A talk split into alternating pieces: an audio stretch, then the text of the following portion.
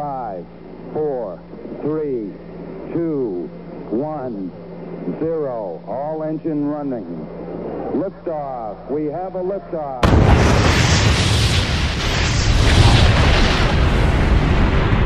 You're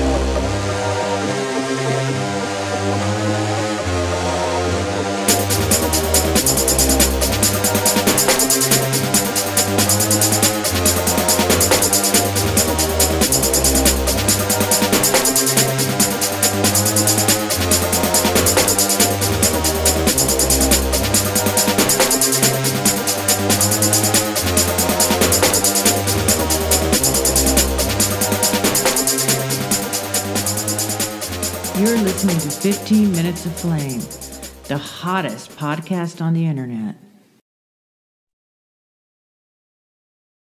the great Eddie Cochran. Come on, everybody. I look like a mad scientist today. A little better. How about that background? A Kazakh man from Turkey with his giant bird of prey right there. How fucking cool is that? Him and his him and his raptor just hanging out together right? I was into birds like that. I was very into hawks when I lived in California. I had a lot of interesting experiences with hawks. Um, it'd be cool to grow up in a in a culture like that, learn how to, you know, work with those animals in that way. Very cool. So today's show is going to be about uh, turkey and other things. Um, we'll talk about the other things and then we'll talk about Turkey. And I, I have a little bit of a different uh, slant on Turkey. Uh, we're going to try to understand what happened and why it happened and what's behind, what forces are behind why it happened and how it happened. So we're gonna we're gonna pull the rubble away a little bit here and um, try to unearth um, what's taking place in Turkey. So, welcome to the show. It's 15 minutes of flame. I'm Robert Phoenix. I'm joined by the venerable Jasper, who is uh, crapped out over here. Jasper, you're you're sleeping through the show again. You're sleeping through the show. You're you're not earning your wet food by being a part of the show. Speaking of wet, very wet here in the hill country. Woke up this morning to thunder, lightning, and buckets of rain, and Lord knows we can use it. It's been so dry here. Really, really dry. And we came off of a freeze last week. Um, a lot of dust, a lot of dust, no snow. Uh, some areas got some snow. Uh, Joan is still recuperating from what happened. She still, I mean, this was Thursday, Wednesday, Thursday. She still doesn't have any internet.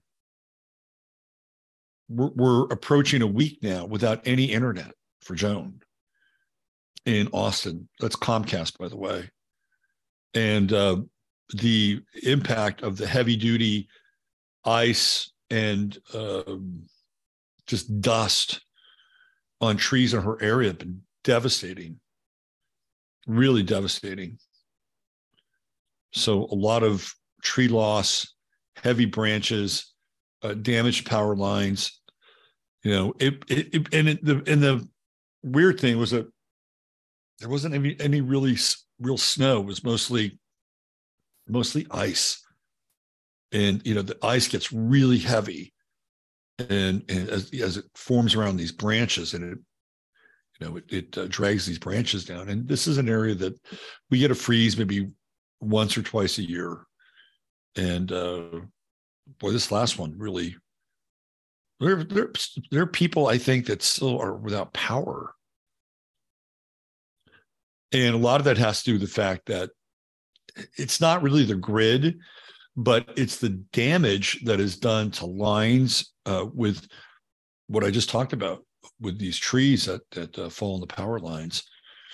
anyway, um, we're good here. Seem to be, you know, out of the crosshairs of all the heavy duty um, meteorological stuff.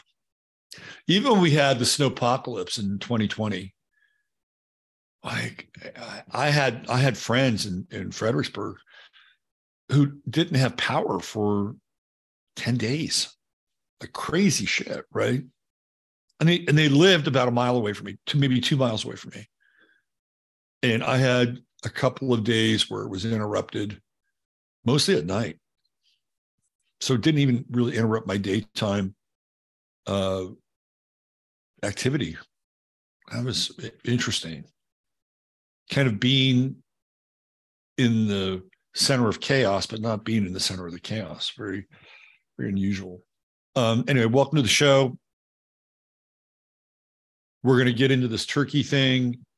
Uh, Biden, of course, last night had his State of the Union, which I usually, ref- I, you know, I, I'm sure I should watch them so that I can follow up on this garbage that's being uh, not just spoon fed to us, but shoveled down our throat. But I just, I refuse to do it. I just, I can't do it. I don't want to be sucked up um, in the louche extractor of those moments. Maybe after the fact, I can go in and look at some of the things that were said. I know that there was a very clear call to uh, take away the Second Amendment.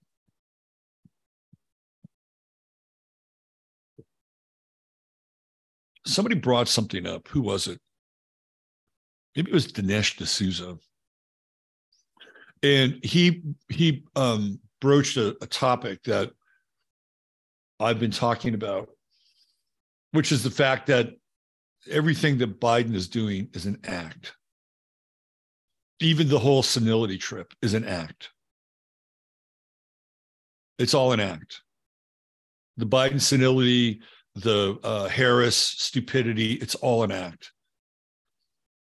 It's all part of the illusion. It's all part of the demoralization. It's all part of the, well, well, he's a senile old fool. So, you know, this is why this is happening. Discredits the process. And it gets people to buy into uh, the, the, the strange like mythos of Biden and supporting Biden, which is really weird, right? It's like, you're, you're so people are so entrenched in their um, in their support and loyalty for their party that they don't really care. Like they don't care. They don't care if, if uh, their candidate is portraying himself as a senile old fool. And and even if they knew that it was an act, they still wouldn't care. They still, they still wouldn't care. But the fact is, most people don't think it's an act, and they'll spin it so that he's not the other guy, right? He's not Trump. Um, and they'll they'll spin it that Biden is more humane, and he's, you know, turning this aircraft carrier around at the in the ocean, right? And and uh, bringing us back to uh, a safer port with you know more people based values. And they just keep telling themselves that. Those sorts of justifications are why we're in such trouble on this planet. You know i was thinking watching it and i just caught a clip. I didn't watch the whole thing just a clip and i was thinking about this whole idea of a house divided and i said to myself well what what could we be capable of and just take the political thing out of the, the equation for a moment. Take it out of political terms. But if you wanted to um, translate it into political terms, you could do it. But what if we weren't a house divided? What if we were all on the same page, or at least 90% of us were on the same page, and 10% were in dissent? What could we accomplish as a people, as a culture, quite possibly as a nation? That's a really interesting question. Then we go down a few levels, right? Really successful companies are companies that are all on the same page. Everybody pulls their own weight. Everybody puts their oar in the water. Everybody has a um, an ideological and uh, psychological buy-in, emotional buy-in as to who they are, why they're there, and why it's important for them to be there. When you have all of that moving in one direction, um, it's a very powerful force, right? You have an alignment of will inside of one group or organization. Think about at, at a family level. If you have a family that's really aligned, and I'm talking a nuclear family, and you know, maybe spreading out into, you know, uncles, aunts, cousins, nep- nephews, nieces, whatever, right? But if you have that nuclear family and you're all on the same page, you have the same values, whether they're uh, political or spiritual, religious values. If you're all on the same page, you have the same values, and you're all working towards the same goal, it's it's an unstoppable force. I'm telling you, it's a really unstoppable force. And when we see the fragmentation of the world from the family up, right? What it's doing is it's atomizing the potential for people to coalesce, bring their energy together, and maximize it, right? They don't want that, you know, the they, they don't want that. They're, now, quote unquote, their families and their groups and and their uh, goals and aspirations, they remain untouched. They exist in a hermetically sealed field. And they strengthen their position by weakening the other. So, this is what we've been going through. And we're all kind of waking up to this now, right? People are finally starting to get wise and see that, oh, yeah, I know exactly. I mean, I, I remember when I first started to, re, you know, and I've had gradual degrees, but I, I you know, I was I was kind of black pilled at a pretty young age. Um, so, but even even still, right? We go back and we we look at what was happening, what was happening during the formative years of my life. And I've talked about it before, and I remember like really being into things like Playboy and Penthouse, like any other red-blooded American male would be, right? and just took that for granted that that uh, this is part of our rite of passage. And guess what? I look back on that now and I say, you know what? That wasn't the healthiest thing. It wasn't the healthiest thing for me. It wasn't the healthiest thing for men. Uh, it wasn't the healthiest thing for women. And it's one of those vectors that is about the atomization of the family and values that are ultimately will ultimately tear us apart right? So looking back, oh wow, that's interesting. And you can just look at the 60s. I mean, it is literally uh, 60s and 70s are a minefield. By the way, I love the 60s and the 70s. I think they're great. They're really interesting times. I grew up in them. They shaped my consciousness for better or worse. So, um, but you look back on it, it's just a minefield of atomization. And that's when you begin to see the atomization of the nuclear family. It's during that period in time. I talked a little bit about James Dean today uh, in the uh, Astro Weather, who was really the first anti-hero, East of Eden, rebel without a cause, and kind of sets everything in motion. You know, he's it's almost as if James Dean is like a sacrifice, canonized as a saint of rebellion, Uranus in the true node and Aries on the ascendant. It's right there.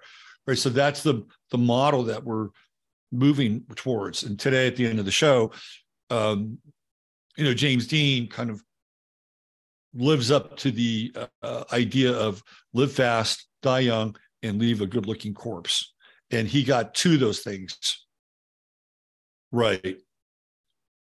The good looking corpse part he did not get right. His corpse was so mangled that they had to have a closed casket. They couldn't do really anything with it. He was a massive uh, wreck with his little Porsche Spyder.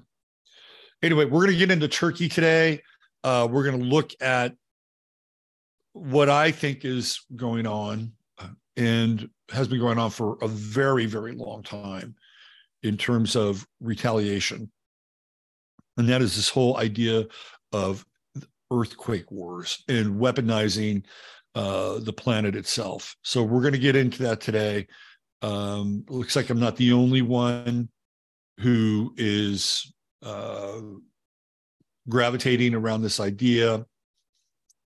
Um, Beverly sent me something uh, that was that's related to what uh, what we're going to talk about today. Let me just find something here really quickly. I didn't have a lot of time to prepare because it came right out of uh, Astro Weather and came into the show pretty much.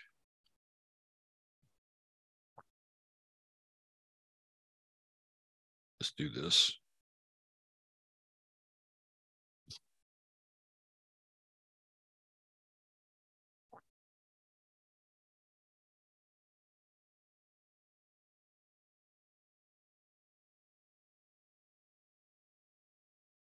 I'm still here. There's no dead dead air. Well, there is dead air, but there's a reason why.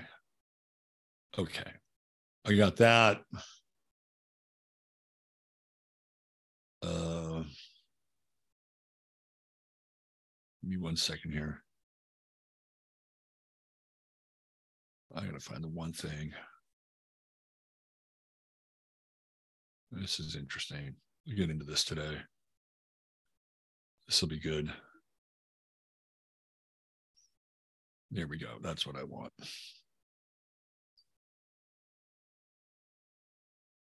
That's what I want right there.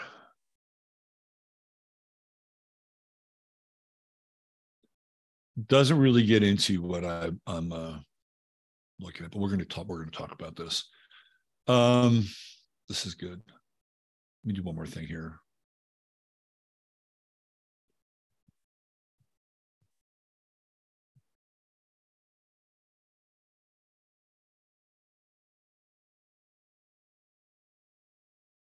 Okay, looking, looking, looking, looking, looking.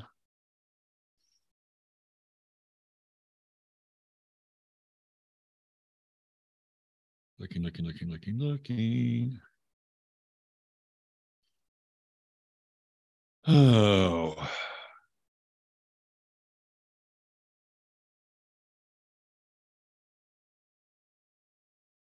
Why is everything tied to Q? That's what I want to know. The storm is upon us. The storm is upon us. Let's see what else we have here. Uh, give me one sec.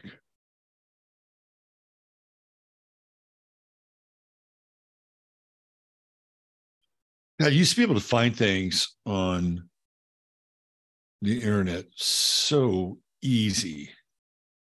Like bloop, bloop, type some bloop, bloop. And then you got to go into layers and layers and layers. And then it's like I'm sifting through the rubble of these search results. Mm. Still going through here. Give me one sec. Hmm. Well, this, that's interesting. What is this?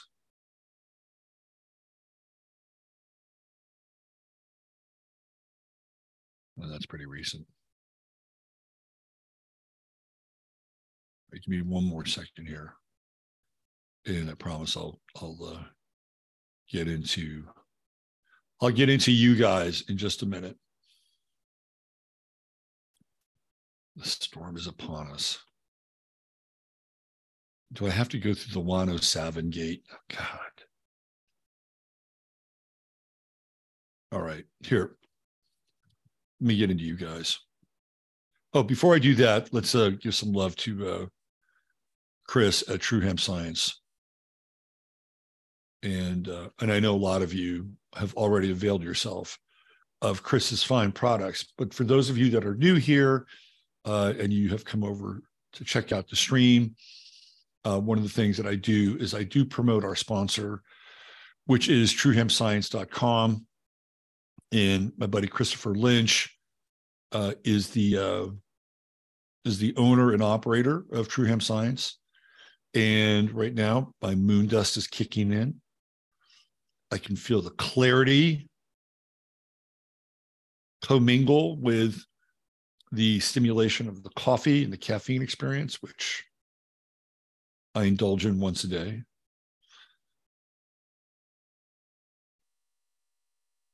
There we go. I never really understood people who would drink like multiple cups of coffee a day. I, I knew this guy one time, he was a butcher. And he would drink upwards of 20 cups of coffee a day.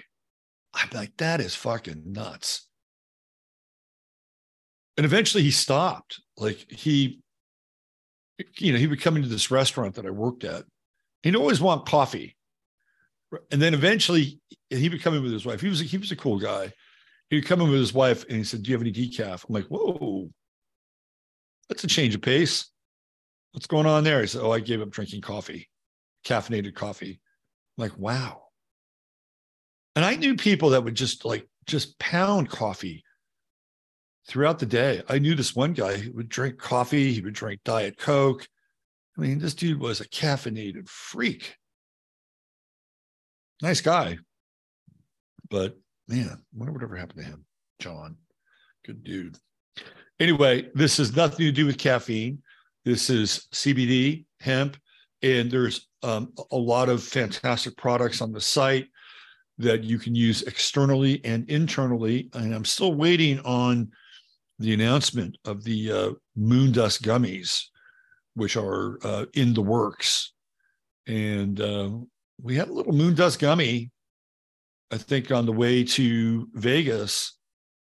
Uh, just did a half of a moon dust gummy and very effective. I have to say, very effective. It made uh, the TSA experience somewhat manageable. I hate TSA. Ah, what a Leviathan. So the moon dust got me definitely smoothed our entry into the uh, ATX, which is Austin's airport.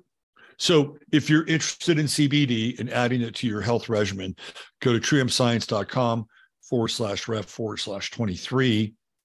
Type in 15 mins, 15 M-I-N-S. And when you order $100 or more, you will get some free product in your order, which is great. But you got to type in 15 M-I-N-S. That's the code. $150 more, and you get free shipping.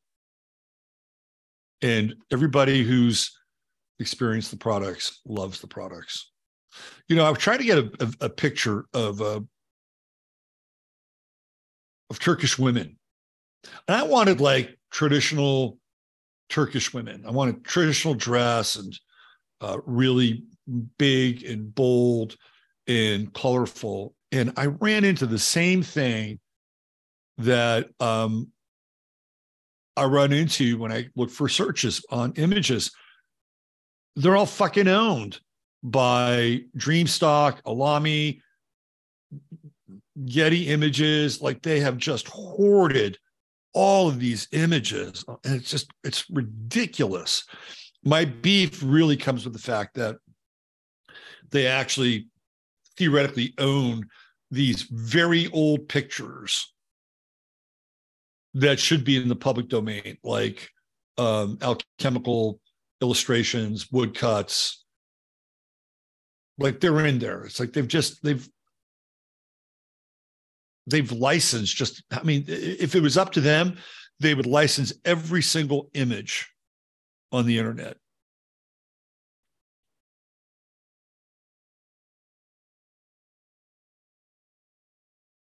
Where are we? Let me get in here. Hold on. All right, let's who's in chat today. Uh, we got my man Michael, bat and lead off. What's going on, Michael? Thor at the door. What's going on, Steve? Good to see you, Catherine Kramer. What's going on, KK? Had a great session with Catherine yesterday. Um, thanks for the compliments on the weather. There she is, fantastic. CC Jones. Miss Nikia is in the house. Designated survivor. Uh, hello. Glad I wasn't at that snoozer of a State of the Union address. It's just all it's it's bad theater. It's uh Mel Brooks, it's the producers. Uh, was the earthquake retribution by NATO? Yes, we're going to get into that. Um, I put that up on uh, Twitter yesterday. They should put the State of the Union on with the Grammys, both evil rituals. It's a real toss up, isn't it? Which one is more uh, more evil than the other? Let's see, Nicholas Graham. What's going on, Nicholas? Good to see SP Dimples checking in, Hucklebuck 411. Lyle Coyote occurred to me we must be about half a million to a million directly and pretty immediately exterminated by the plot shot at this stage. That's probably about the number that uh, killed in the hollow. It's a good comment, Lyle. I had a great connection with Lyle the other day. I want to get Lyle on the show. Lyle, um, Lyle knows Hollywood Babylon. Inside track, lots of stories. Maybe I can convince Lyle to come on the show this Friday for about an hour. That'd be fun. Uh, let's see, who else do we have? Kelly B. What's going on, Kelly B? One AI, excellent restoration. Yeah, that was a nice job on that Eddie Cochran film video. And that's in stereo too, by the way. Lisa W is here. I, you know, I have there was a period of time where I was absolutely, utterly obsessed with Mongolia. I wanted to live in a yurt. I really wanted to live in a yurt. I wanted to live in a yurt in Mongolia. I'm like, this is where I want to be. I want to be nomadic. I want, to, I want to, I want to live with horses.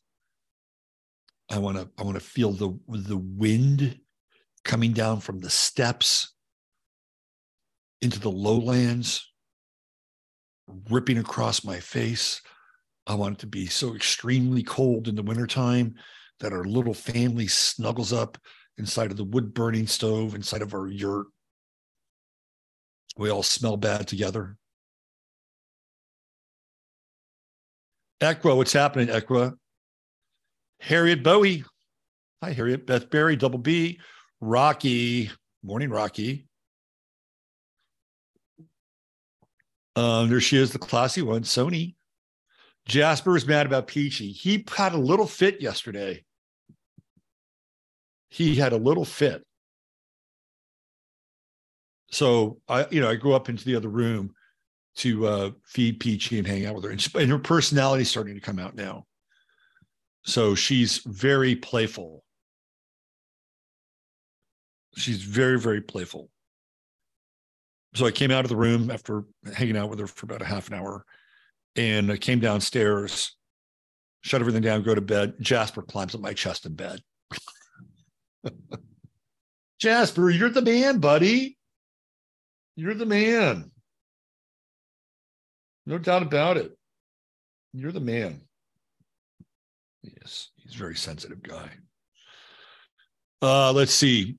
Hucklebuck reporting heavy uh, chemtrailing it's disgusting. It's fucking disgusting. Uh, you, you, my my experience with chemtrails initially was I was livid. So we're talking 96, 97. I remember calling like the SF airport and the FF, FAA. I was complaining about this shit. Of course, the the low level um, interrogators who are there to just take your call. Didn't know what the fuck I was talking about. it, was like, it was like I was Mel Gibson in conspiracy theory. And I just I, I I would see these things in the sky every day. And I knew what was going on. It was pissing me off.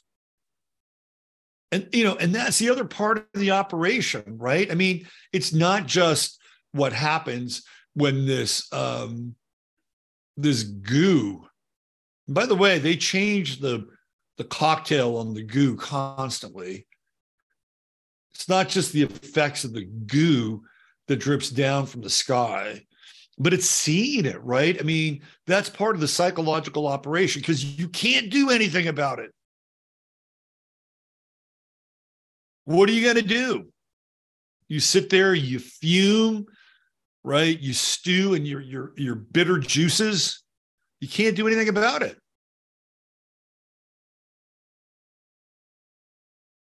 So at a certain point, I, I had to just say, look, there's nothing I can do about it. I can talk about it, I can illustrate it. Um, I remember being, I remember being married and trying to educate my then wife about it. I'm like, look, what's going on up here? Can you see this? She had chemtrail hesitancy. And then that song by Beck came out, Chemtrails. And, you know, and she likes Beck and she's, you know, an alternative rock girl. I'm like, your boy Beck is singing about it. Well, that's not enough. Okay. So at a certain point, you're like, there's nothing I can do about it. I have to stay healthy. I have I have to stay healthy. And that's exactly what my tack has been. And fortunately, I mean, they do spray here, but they don't spray a ton. Uh, not like what I saw in Vegas over the weekend. Oh my. Reminded me of my old California days. Literally watching this guy go from blue to gray, sick gray. I hadn't seen that in a long time.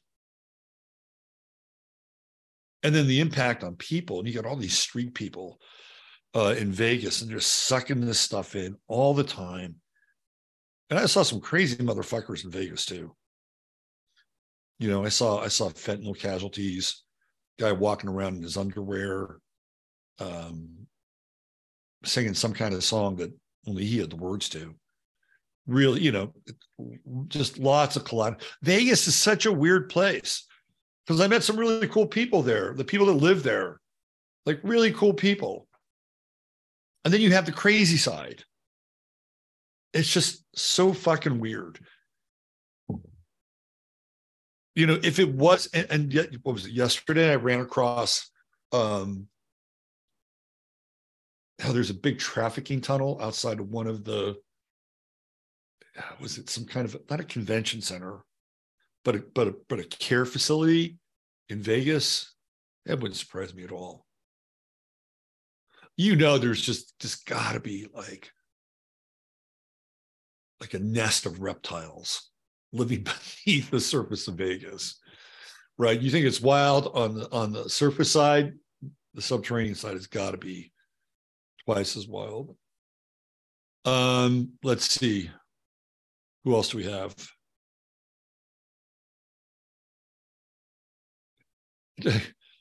Designated survivor. The most dangerous words in the world are I'm from the government and I'm here to help. Ain't that the truth? Is that a Reagan saying? Uh, let's see. Who else do we have? Chris and Steve are here. What's going on, Crimmies? Great show on Friday. Awesome. There's Bo from the Kabuki Theater. Hi, Bo. Scriber Persia's back today. Quick wave. Can't stay. Good to see you. Going to work on your TPS report. Make sure you don't have to work this weekend. Uh, let's see who else is here? Crossfire Cat. One min FJB demands codifying abortion. The next he feels sad about uh, child almost dying of cancer. Well, you know, these are the baked in inconsistencies of the model that are made to drive you mad.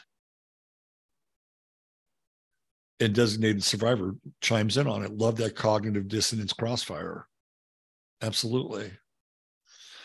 So uh, Tom has brought something up here that there's now a fundraiser that has been um, started by one of Pat's friends. So I'm going to look at the fundraiser a little bit more. Uh, there's a link here in chat. Um, I just found out about it this morning, and I think it's probably a good thing.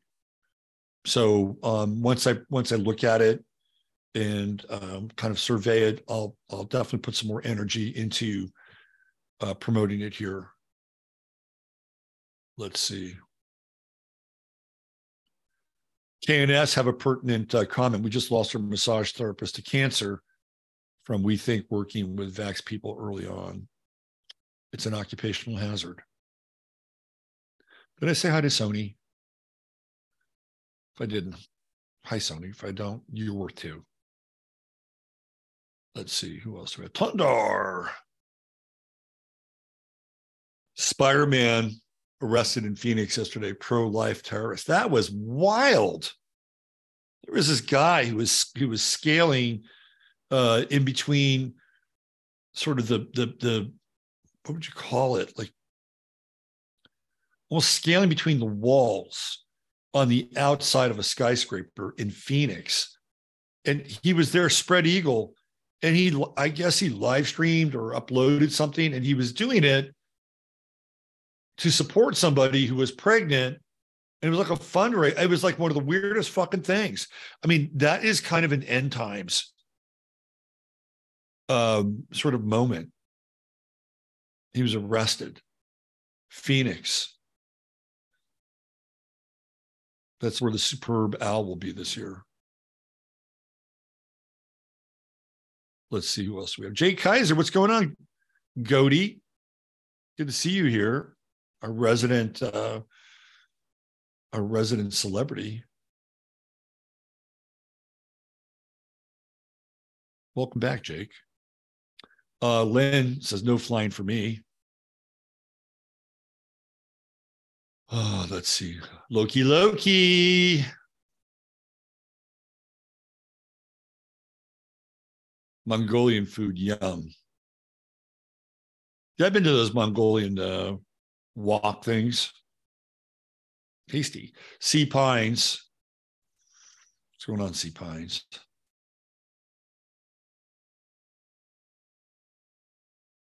I have imagined a homestead with yurts, but not that kind of cloistered situation. Well, you know it's going to be cloistered during the coldest months of the year, right? You're going to spend a lot of time indoors with the same people.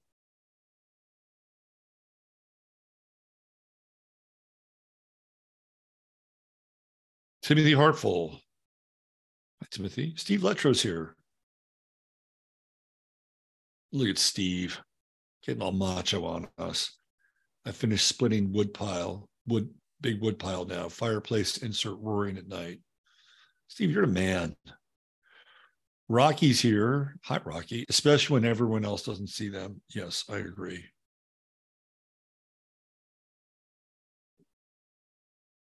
Uh, let's see, Carissa. Yeah, the amazing thing, you go into the psychology of chemtrails. Oh, those are those are new clouds. They've discovered new clouds. Yeah, those are new clouds. I used to see the creepiest chemtrail shit in the Bay Area. I remember one time, oh man, just crazy stuff. I remember one time during a big chemtrail dump, there was this weird, like, river in the sky. It was fucking weird right? You could see it. You could just see this current and stream of energy. It, it, was independent of anything else that was going on in the sky. I'm like, what the fuck is that? And then there were other times where you could tell that they were doing something incredibly massive with the sky itself, and, and it, would form into almost like um, something that looked like the bottom side of an egg curtain, but like a giant square. I'm like, what is that? That is not natural. There is something sonically sculpting the sky. And of course, you know, you're like, Horton hears a hoot. And I remember we actually took my kid to Horton Hears a Hoot and um, there was this inside track with my chemtrail denying wife chemtrail hesitant wife at the time. There was this inside track where she knew that my reality was being reflected onto that screen with Horton Here's a Hoot. She knew it, right? She was savvy and conscious enough to understand that that was the metaphor for where I was and where she wasn't. She was the other people that didn't hear the hoot. And she knew it. And yet she denied the hoot.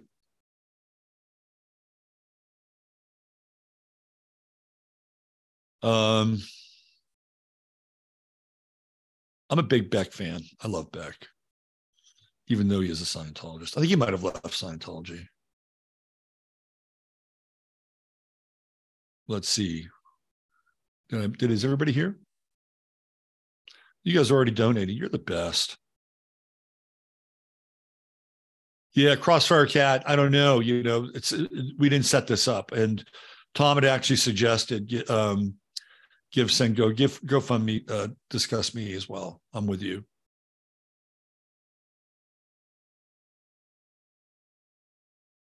Let's see. Equa's here. Did I mention Equa as well? Scrubbies. Tamara always comes in right around the same time. Like you set my watch at Tamara, pretty much. Uh, welcome, Tamara. Always great to have you. All right, let's get into this. Let's talk about this event in Turkey. So, geopolitically,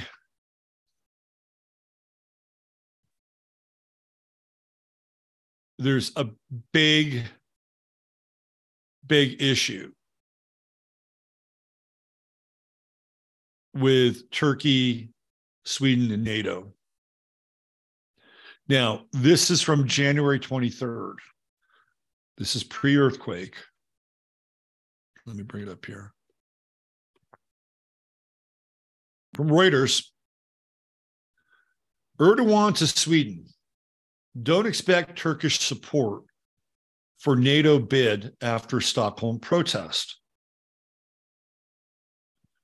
You have the four directions compass right there. Sweden would not expect Turkey's support for its NATO membership after a protest near the Turkish embassy in Stockholm at the weekend, including the burning of a copy of the Quran President Tayyip Erdogan said on Monday. Protests in Stockholm on Saturday against Turkey and against Sweden's bid to join the North Atlantic Treaty Organization have heightened tensions with Turkey, whose backing Sweden needs to gain entry into the military alliance.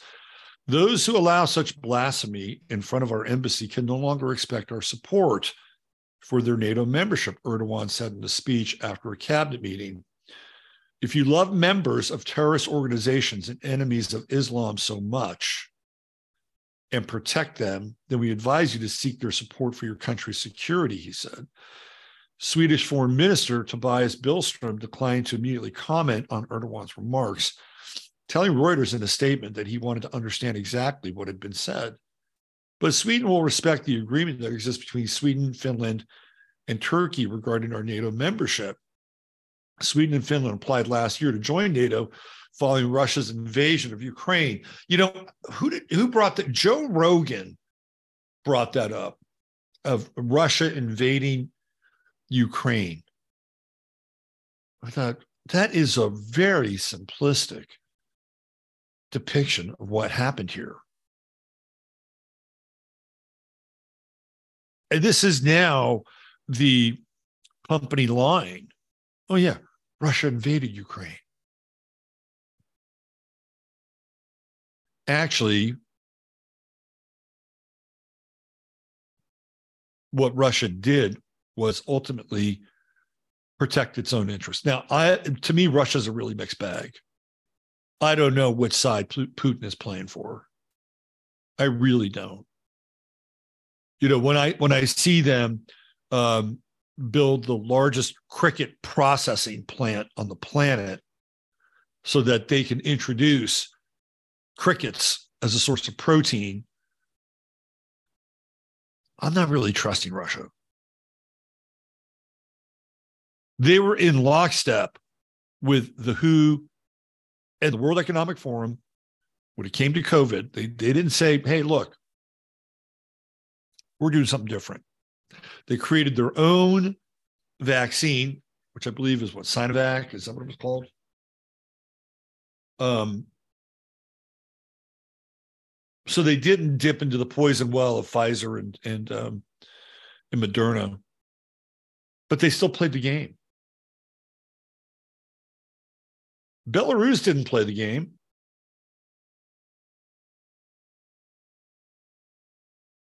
But now they're playing the game. They're playing Russia's game. Let's let's keep doing this here. Um, Sweden and Finland applied last year to join NATO following Russia's invasion of Ukraine, but all 30 member states must approve their bids. Ankara has previously said Sweden, in particular, must first take a clear stance against what it sees as terrorists, mainly Kurdish militants, and a group it blames for 2016 coup attempt in Turkey. U.S. State Department spokesperson Ned Price said Finland and Sweden are ready to join the alliance, but declined to comment whether Washington thought Erdogan's comments meant a definitive shutting of the door to them. Ultimately, this is a decision and consensus that Finland and Sweden are going to have to teach, reach with Turkey, Price said.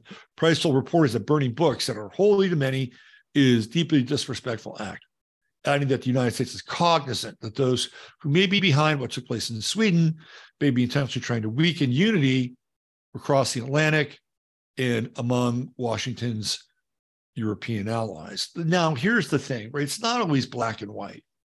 And I'm not saying that Erdogan staged a protest in order to get to this point, but this is how uh, this is how things work inside of governments you know, there are false flags, there are psychological operations.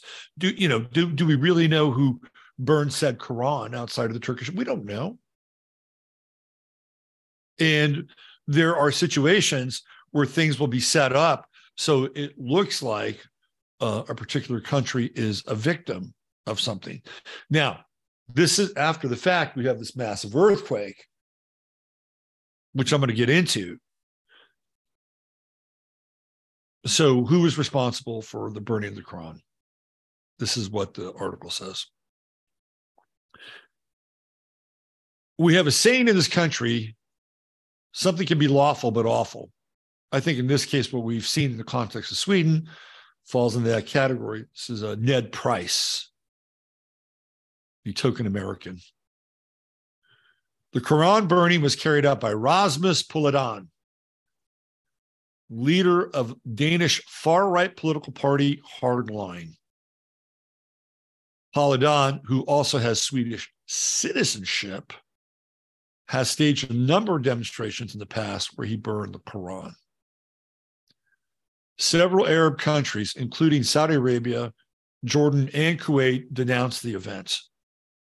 Turkey had already summoned Sweden's ambassador and canceled a planned visit by the Swedish defense minister to Ankara.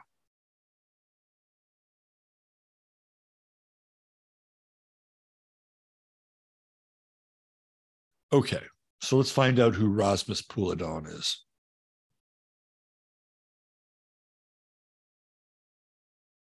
Let's do that.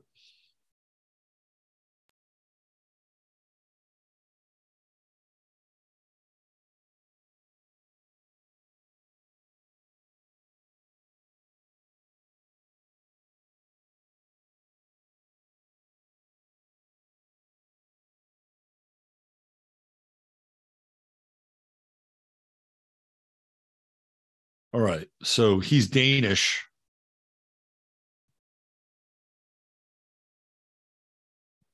Rasmus Paludan, born the 2nd of January, 1982. So we're talking Gen X Capricorn, is a Danish Swedish politician, lawyer, and far right extremist. He is the leader of the far right Danish political party, Stram Kurs, Straight Course, or Hard Line, which he founded in 2017. So he's kind of like the Nick Fuentes of uh, Sweden. Uh, Paludan has held several events in which the Quran was burned, leading to counter protests. Some marked by violence and the burning of cars. Paludan is the older brother of Poetina Paludan and writer Martin Paludan. Paludan himself has a migration background as his father is a Swedish journalist, Thomas uh, Polvali, and he lived he has lived in Sweden at times, which says gives him the right to Swedish citizenship. In October 2020, Paludan was officially declared a Swedish citizen by authorities as his father is Swedish. It sounds a bit like a rootless cosmopolitan to me, but we'll keep going. According to his father, Paludan had to pause his studies due to an accident where he was hit by a car while cycling and had to brain surgery. He has a bachelor's degree in law. As of September 22, Paludan was studying theology at the University of Copenhagen. Paludan has acted as a defense attorney in a number of cases involving self styled critics of the system and proponents of medical cannabis, such as Lars Kragh Andersen, but also in several cases involving immigrant asylum. Between 2015, September, and August 2018, Paludan was employed as a lecturer at the law faculty of the University of Copenhagen in the areas of civil law and property law. In 2016, Paludan started attending meetings of the International Free Press Society and participated in all the demonstrations of the anti Islamic group uh, for Frihed, formerly Pegida, Denmark, that year. He also held a speech at one of their demonstrations. Paludan founded the Stram Kurs Party in 2017, which presents strong extremist views on Islam and non Western immigration. Paludan is strongly opposed to non Western immigration and Islam's presence in Denmark. He is well known for his numerous events and political demonstrations, often in areas with many Muslim immigrants. During these demonstrations, he has presented anti immigrant and racist statements and taunted Muslims and Islam as a whole. It sounds to me like this guy is controlled opposition.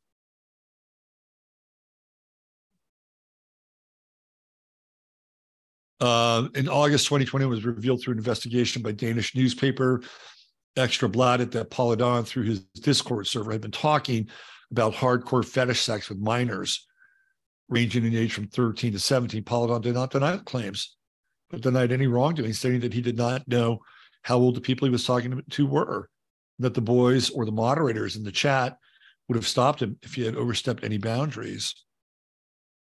This guy feels like controlled opposition right? He is an agent provocateur. Because if he was really, really concerned about the immigration situation, I'll tell you who he would focus his attention on. Pay close attention here. I've played this video a number of times, and it should be absolutely and utterly archived because it is pre pre migration pre migrational wave into Europe. So if um, what's his name? Rasmus uh, pedophile Rasmus Paludan, if he really wanted to get to the source of the immigration problem, he wouldn't really be going straight after the quote unquote migrant. They are a symptom of the immigration issue. They're not the cause. He's a distraction. He's an agent provocateur. That's what I think. So, who is or what is the cause? Pay close attention because if you haven't seen this video, you are going to understand exactly what I'm talking about. Get my headphones on.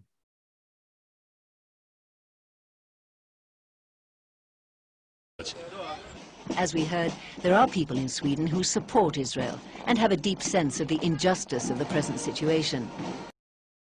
Hello. Nothing is by accident, right? Nothing is by accident. It's these people who give hope to those who still believe that things will get better here. One of them is Barbara Specter, a former American who made Aliyah and then, 10 years ago, with the help of the government of Sweden, set up a non-denominational institute of Jewish learning with the Greek name of Paideia, here in Stockholm. She believes the current wave of anti-Semitism in Sweden will pass and that Jews have an important role to play in a country undergoing profound change. I think there's a resurgence of anti-Semitism because at this point in time, Europe has not yet learned how to be multicultural. And I think we're going to be part of the throes of that, of that transformation, which must take place. Europe is not going to be the monolithic uh, uh, societies that they once were in the last century. Jews are going to be at the center of that. It's a huge transformation for Europe to make. They are now going into a multicultural mode, and Jews will be resented because of our leading role. But without that leading role and without that transformation, Europe will not survive. Paideia. There you go. Right?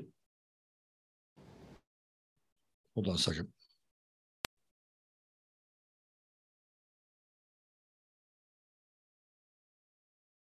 See, that's the bait and switch. That is the bait and switch. You get you get uh, Barbara Lerner Specter telling you exactly what's going to happen, and it happened. It happened. And then you get this guy who's on a Discord server talking about fetish with 13 or 14 year olds. And then you send him out to go burn the Quran. The guy's an agent. The guy, the guy is an operative. He's an agent provocateur, and his his role is to distract. Right? If he was really, really serious about his mission, he wouldn't be going after the Muslims. He wouldn't be burning the Quran he'd have a very different kind of mission. And you would say, well, you know, he's maybe he's uh, ignorant. Uh, no, no. So then they fuel the fire, right? And then now Erdogan's like, well, fuck you. You know, you're going to disrespect one of the you know bigger religions of our country, and you're going to provide asylum for the Kurds. They've got this ongoing you know, turf war with the Kurds. He's like, we're not going to support you. It's not going to happen. And then what happens? Massive earthquake. Massive, massive earthquake. Is that a coincidence? Question mark. I don't believe so. So one of the things, and I've been trying to find some. Maybe I'll uh, see if I can find something tomorrow. But one of the things that is connected to this whole destruction of you know, large swaths of land is the myth of Atlantis or the story of Atlantis, depending on where you chime in on it. And when you go back and read some of the Cayce stuff that's related to uh, theoretically how Atlantis falls, right? It has to do with using a weapon that the Atlanteans had um, developed. And they were sending it through the earth to uh, damage places like, you know, whatever the remnants of Lemuria were. Or I think, if I'm not mistaken, um, Cayce actually talk, talks about the area that we know as China where they were sending this weapon through the earth and causing massive earthquakes. And that ultimately the destabilization uh, of that process is one of the is the major factor of bringing this landmass down, right? And using again these massive crystals and you know the super high tech in order to do it. So you know these are echoes of an Atlantean theoretically an Atlantean timeline. And the earthquake stuff has been going on for a long time.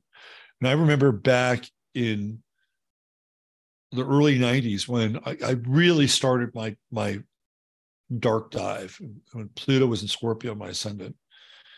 And I, you know, I started to, you know, read up on uh, earthquake wars. And one of the uh, one of the things that was floating around during that time is that there were actual uh, again, if you believe in nuclear weapons, right, nuclear devices, um, that there were nuclear devices positioned along the San Andreas Fault in California.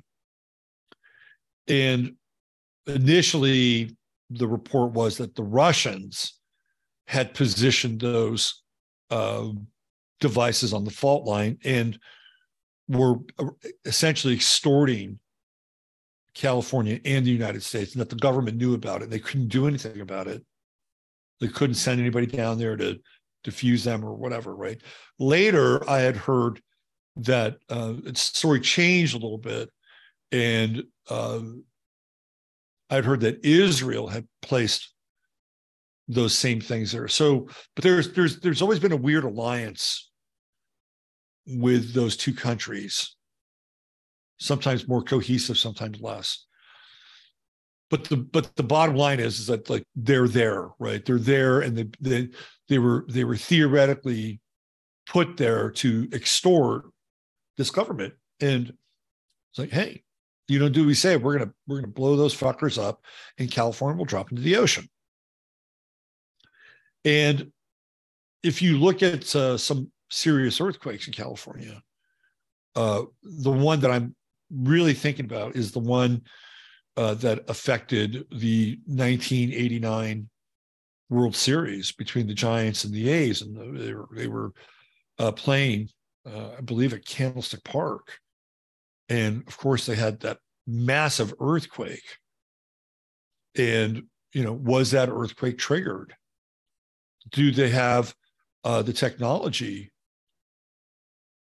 to trigger earthquakes? I think they do. And that was a clear message to Turkey. Like, you better play ball.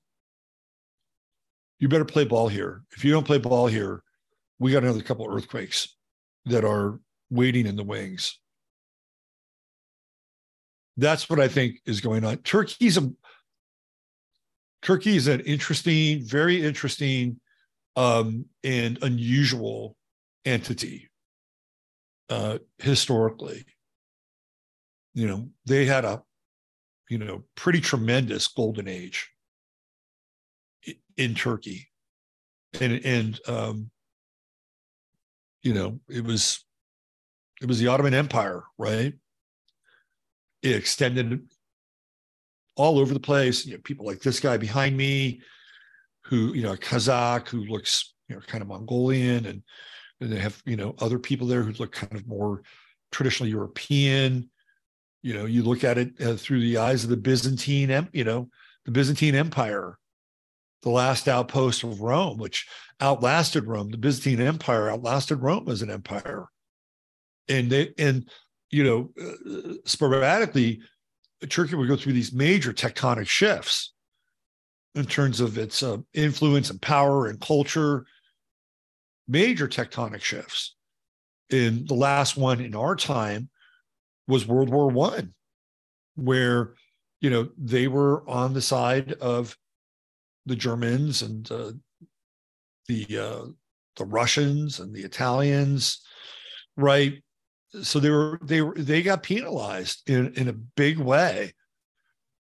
You know, with the Treaty of Versailles, it was like there's no more Ottoman Empire you're done, right? And you know, maybe they had to protect their own interests. This is what happens with countries. They get suckered into wars. Because if you don't protect your own interest, what's going to happen?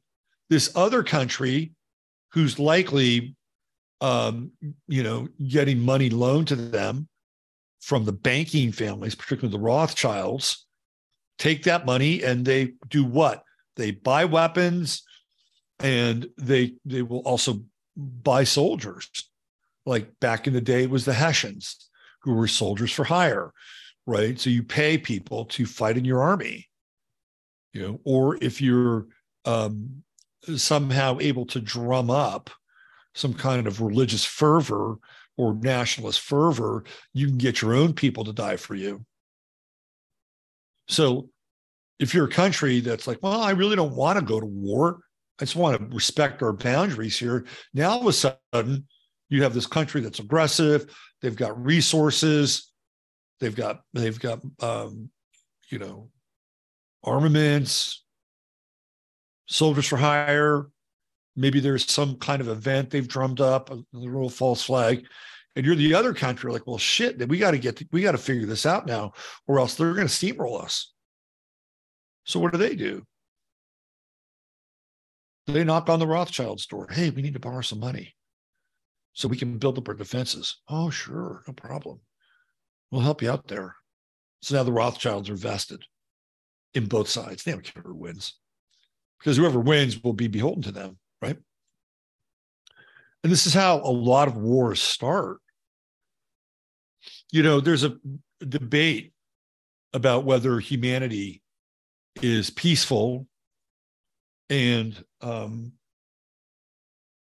has a general respect for life and the um, sanctity and the boundaries of one's life and the boundaries of another life versus uh, humanity is evil at the core and you know all humanity wants to do ultimately is loot pillage and plunder It's an ongoing debate and I, I'm more in the former camp versus the latter camp. Um, and there are people in the latter camp, and they are periodically and systematically triggered and socially engineered to lean more into that camp. So Turkey is that was a big turning for Turkey. That was 1917, right? it basically said you're no longer the Ottoman Empire.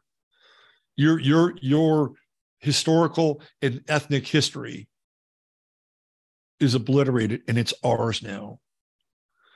So then, of course, they become Turkey. And they weren't Turkey before then. And oh, by the way, that little patch of land there, yeah, one the one that's you know called Palestine, we're taking that because we're breaking up your border. So now you have Mandate Palestine being run by guess who? The English. Oh, well, I think the the the best thing to do is to give that to the Zionist Congress. Yeah, you guys have this. Well, isn't that your holy land? Here you go we got it back for you, right? Huge, pivotal, pivotal time. And it came at the expense of, in many ways, Turkey losing its sovereignty because they were on the wrong end of the stick during World War One. It's pivotal time, right? And there are other periods, and you know, go go back to uh, the Byzantine Empire, right? The fall of the Byzantine Empire. That's all internal. That's a whole. We could do a whole show on that. That's an amazing story, actually.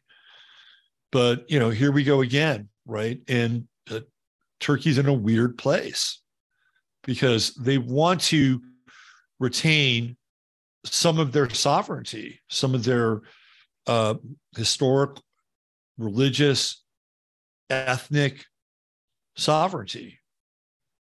I don't blame him. But on the other hand, Erdogan also needs to play ball with NATO because he wants to stay in power. Right? He needs to play ball with the West, and I guarantee you, he doesn't want to. He doesn't want to play ball with the West, but he has to. now he's got this massive uh, disaster on his hands, and they sent a huge, huge message. Somebody asked me if um, there's any proof that these weapons exist. So there are two things that I'm going to bring up. One, uh, I'm going to get to the article um, that Beverly sent me. Uh, but the other is I was using, oh, by the way, Jason Whitlock's show last night was really good. Really, really good. it's just a brief aside. Does anybody watch Valuetainment? And that guy Patrick Bet David. You ever anybody watch that show? I've never liked it, by the way. There was something always. First of all, who the fuck would name their show Valuetainment? Like it's just the weirdest name for valuetainment. It's like you're getting the most value for your attainment here. Valuetainment sounds cheap. And I, I, I was watching that guy two or three years ago. A little rough around the edges. Speaks five languages. He's no dummy. English is not his uh, native language. But he brought Jason out to Florida to be on a show. To- did a total bait and switch on him. I don't want to get off the subject too much, but it's really interesting and very interesting insight into um, a content creator who's got like 4 million fucking subscribers. 4 million subscribers. Patrick Bet David is kind of like a cross between Joe Rogan, Arnold Schwarzenegger, and Tony Robbins but not all the best parts. All right. So I wanted to get into this a little bit here.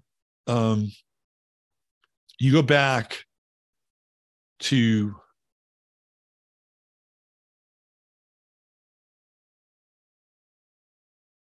what, what is this 2021 2021 um 2019 my bad. October 8th 2019 wow it's almost four years ago. New details on the tragedy of the Russian spy submarine Losharik. The full scope may never be publicly known of the July 1 fire aboard a deep diving submarine in the Arctic, in which 14 Russian submariners lost their lives. Kremlin spokesperson Dmitry Peskov described the submarine's mission as a state secret.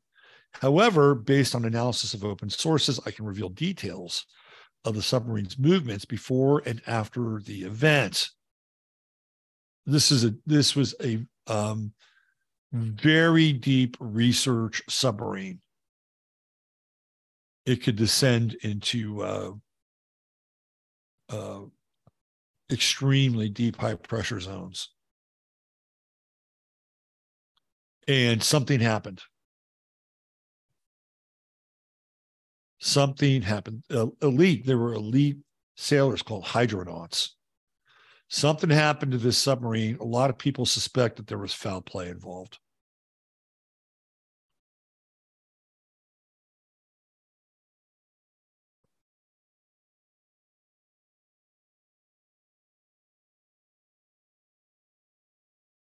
A lot of people suspect there was foul play involved. Like it was taken out. We could almost um, attribute it to being a soft act of war. She said, well, you know, maybe something just happens to submarines like that, that they're uh, vulnerable to having a fire. It's possible. But what happens in, the days after that is quite interesting.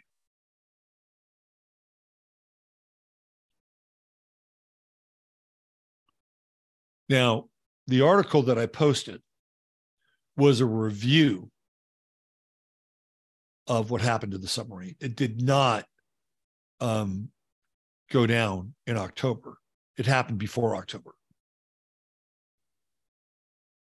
So, what happened after the mysterious fire on this deep sea research elite Russian submarine that was never seen again. Ridgecrest earthquakes caused up to 5 billion in damage to China Lake Naval Base.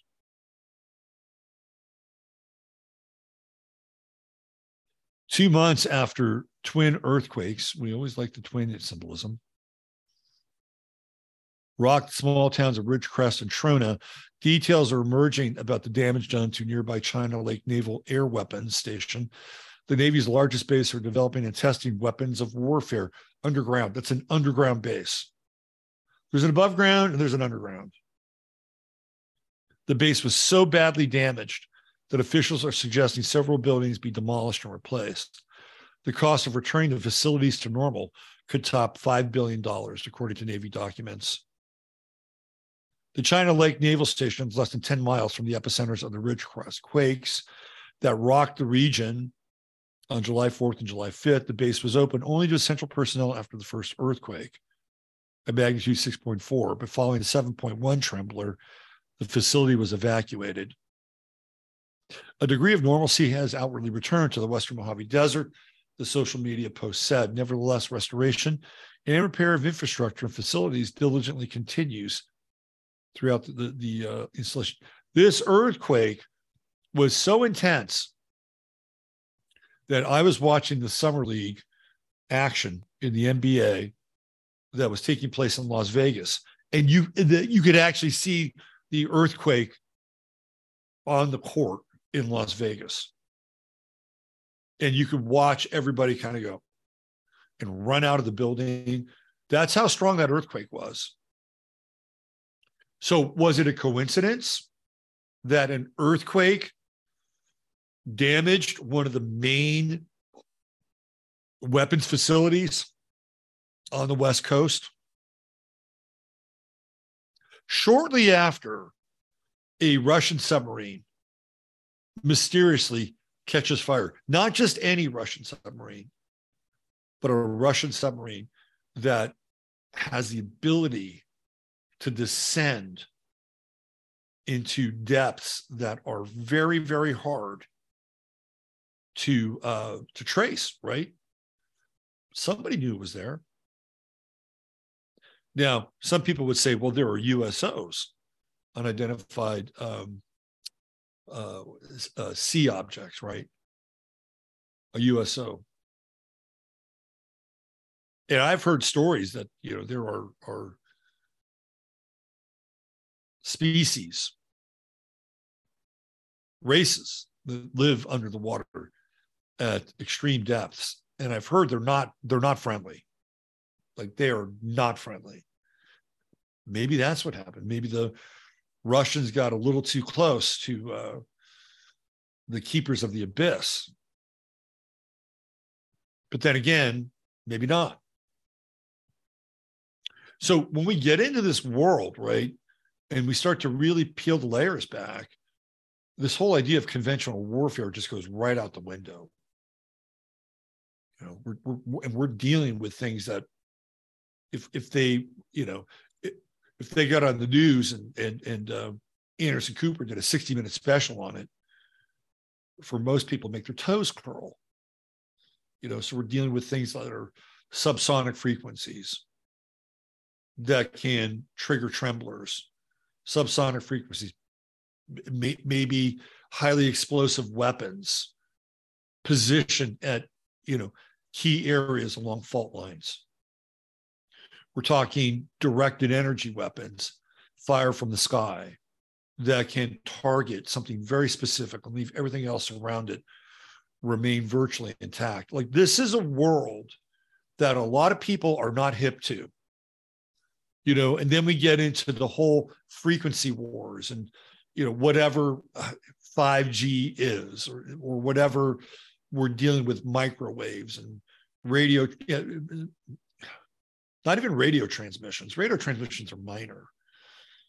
And remember, you know, the analog spectrum was removed and everything was put onto digital. So that meant that that analog spectrum that is used or was used by TV stations to um, broadcast their signal, and your antenna up on your roof would retrieve that signal and bring it in to your analog TV.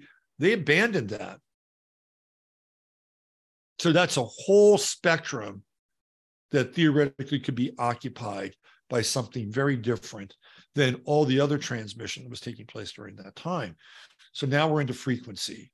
Now it, it, this this is a whole. When you get into the earthquake world and using sophisticated weaponry to destabilize places, like what I think we're seeing in Turkey, it opens up a whole can of worms. It's not just one thing. And you, then you see these wars that are going on, like theoretically what's happening in uh, Ukraine and Russia. Well, if they wanted to, they could unleash the unconventional warfare stuff. They can end it pretty quickly. Seriously. And you know, who's got it? Who has the uh, the weaponry? Well, probably everybody. China's got it. We've got it. Russians have it. You know, this is what happens. People will s- spill the state secrets. They'll sell them, right? So it's not like anybody has um, a super advantage. Everybody has their kind of thing that they could use and pull out in order to uh, level the, the, the playing field in some ways, right? So I don't think one group has um, a, a patent on all this super high tech weaponry. But if Russia wanted to, they could they could end the war easily. Seriously, they could do it easily. They could just focus on Kiev. They could level Kiev, and they wouldn't even have to use a hypersonic missile. But these long drawn out wars are much better, right, for the, forces behind the wars, which soak up and suck up the energies, suffering, frustration, bitterness, impotence, because if you don't want the war, there's nothing you can fucking do about it, fear, right? All these things. So the, you know, the the long tail and the slow kill has much more um, juice. Also, if you're a military industrial contractor, shit, you don't want a quick end to a war. You want to be able to keep selling those weapons over and over and over and over again. So even though these massive weapons can be equalizers, um, and sometimes they're used, they're not always used to end wars. Right? That's the ironic part of it. They'll be used to create collateral damage. They'll be used to punish certain countries for certain things. I wonder what's going to happen to Thailand. Keep your eye on Thailand because we have this princess who clearly um, is being seen by her parents, the king and the queen of Thailand, as being a victim of taking the jab. That's what their parents, the king and queen of Thailand are now asserting, right? So they're not happy. They're they're not happy. What's going to happen with Thailand? Are they going to uh, pitch a fit? And if so, what would be the retribution for that? Because that's the other part of this too. Like they'll they'll tell them, look, we'll take your ass down. You know, we'll stage protests here in this country, and they'll happen within weeks. And then within two months, you'll be seeking asylum in Malaysia. That's what they'll tell them. So it's a these are very interesting times, right? Super interesting. And Thailand has become uh, a major cog in guess what? The tire production. When I was looking for tires for my car, you know, I wanted to find out where they were coming from.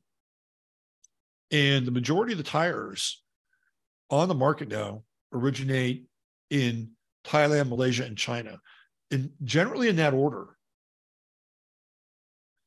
So Thailand plays a huge role in putting the rubber on the road in this country and the world right? So, if that said, there's a multinational stake in China.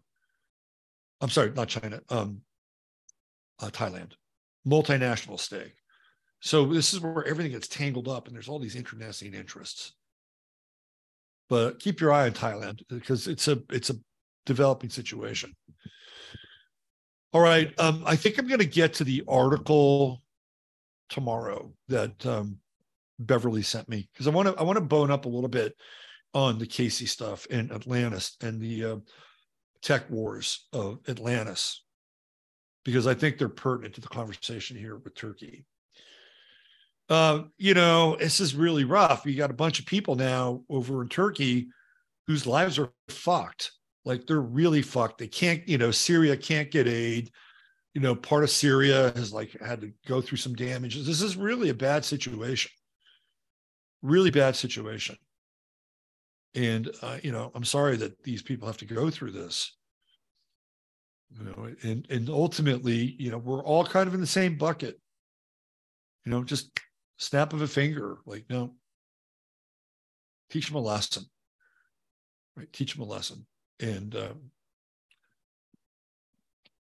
when you see stuff like this, or when I see stuff like this, and some of the other things, I, you know, I am not a, a, a, a biblical person in that regard, but how can you not look at something like the Grammys and Sam Smith and uh, the satanic ritual of the Grammys, and then seeing this absolutely destructive force come in and just you know ruin hundreds and thousands of lives in Turkey, and not make the connection that we're living in very perilous times, and you know, I do believe in uh, a divine force. I do believe in God personally.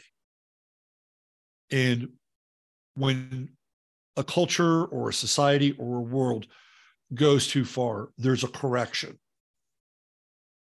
There's a correction. And the correction is coming. It has nothing to do with Klaus Schwab and the World Economic Forum's version of it. All right. I think that's it for today. Uh, we'll return to Turkey tomorrow, and I'm gonna I'm gonna crack open this document um, that Bev sent me because I want to I want to go over it and and hammer out some of the details and try to uh, compile some other examples. Everything things are just getting so much harder to find on the internet. Back in the day, I could go 2010, 2011, type something, incredible stuff comes up. Now you really gotta gotta work, and if you find things I would say bookmark them and print them out. Two stage process bookmark them and print them out because the internet will vanish and go away. Already is. All right. Thanks for being here. Um, use your head in order to what's real, your heart to say what's possible. Look at that big bird there. Jasper, what would you see if you saw a bird that big? You'd run. Take good care. Much love to each and every one of you. We'll see you back here tomorrow at 9 11 a.m. Take care. Bye for now.